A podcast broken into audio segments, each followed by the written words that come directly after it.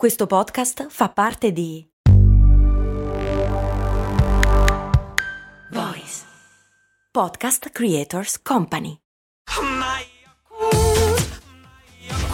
Se a volte ti senti così, ti serve la formula dell'equilibrio.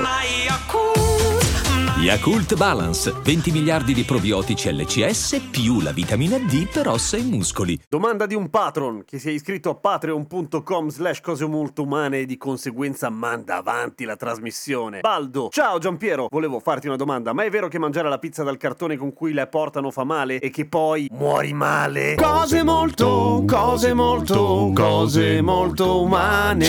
Ok, l'ultima parte l'ho aggiunto io, sapete, per essere un po' più clickbait. Ma questa qua è una questione sulla quale non mi ero mai posto una domanda perché ignoravo completamente che ci fosse della polemica, ma adesso cerchiamo di capire. Allora, il fatto è che il cartone della pizza deve essere ovviamente regolamentato e lo è, in Italia soprattutto è molto regolamentato come tutto ciò che viene a contatto con gli alimenti, in particolare gli alimenti caldi come la pizza che una volta che viene sfornata, viene infilata nel cartone, deve essere privo di qualunque altra sostanza potenzialmente dannosa perché se ad esempio il sacchetto per il pane può essere di carta riciclata perché il pane è secco e quindi non c'è nessun trasferimento di altre sostanze, nel caso della pizza che non solo è umida ma è caldissima, la carta deve essere proprio buona perché sennò tutto lo schifo che c'è nella carta potenzialmente finisce nella nostra pizza e nel nostro pancino e questo non ci piace. E da dove vengono queste sostanze nocive? Chi è che mette le sostanze nocive nei nostri cartoni come si chiedevano i raver degli anni 90?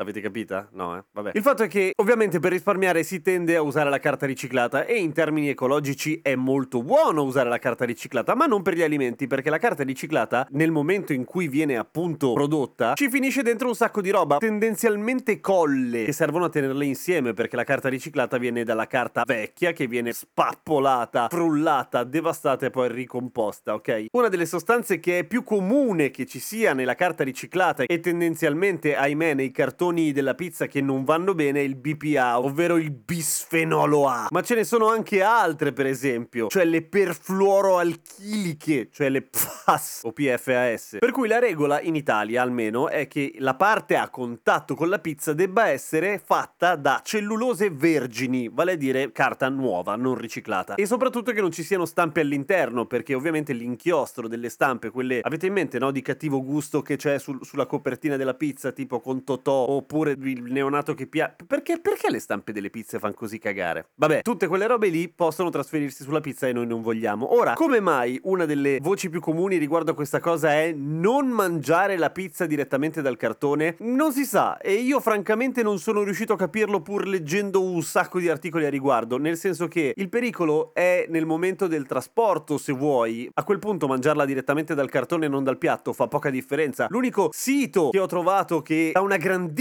importanza all'evitare di mangiare la pizza sul cartone è uno di quei siti che sembra anche che ti possa consigliare da un momento all'altro di farti passare il raffreddore mettendoti la carta d'alluminio sui piedi. Tipo, non so se mi spiego, cioè che sembra un po' pieno di stronzate, ecco. Tutti gli altri, in particolare quelli che citano anche quelli che sono le regole e i regolamenti per quanto riguarda il cibo in Italia, quindi un po' più seri, o non lo dicono proprio o qualcuno lo mette fra i consigli, sì, evitare di mangiare dal cartone. Ma effettivamente mangiare dal cartone in sé non sembra aggiungere un pericolo eh, rispetto al trasporto della pizza e basta. Però ci sono dei metodi un po' più sicuri per controllare se il cartone è buono. Per esempio, di solito c'è lo stampo. Se il, se il cartone è per alimenti, c'è il loghino con la forchettina e il coltellino che dice che è a posto così. Eh, ma si può falsificare? E eh, vabbè, ma allora così, cioè, certo, ovvio. Però devi avere un po' di fiducia nel prossimo. No, a parte gli scherzi, a parte il logo, è di- molto difficile capire se il cartone per la pizza è di quelli sani o no. Al di là, ovviamente, della presenza evidente di stampe all'interno. Ma io personalmente non ho mai avuto il piacere di incontrare un cartone per la pizza stampato dentro. Altra cosa è quando la carta è riciclata, tendenzialmente è meno resistente all'umido della pizza, per cui si spappola più in fretta. Ma magari è la pizza particolarmente umida perché il tuo pizzaiolo è un cane, per cui non è ovviamente un discrimine. E poi come consiglio vale un po' come il 2 di picche perché una delle cose dannose che aggiungono alla carta riciclata del cartone è una sostanza che aiuta a mantenersi più compatto nonostante nonostante l'umidità, per cui Mm. Un'altra cosa che non è garanzia ma che sicuramente aiuta è vedere che il cartone sia made in Italy, non perché lo stile è importante anche quando mangi la pizza davanti alla TV, ma perché qui in Italia appunto le regole sono quelle e tendenzialmente i cartoni sono sicuri. Pensavate che vi avrei parlato dei pericoli del contagio del cibo da sporto?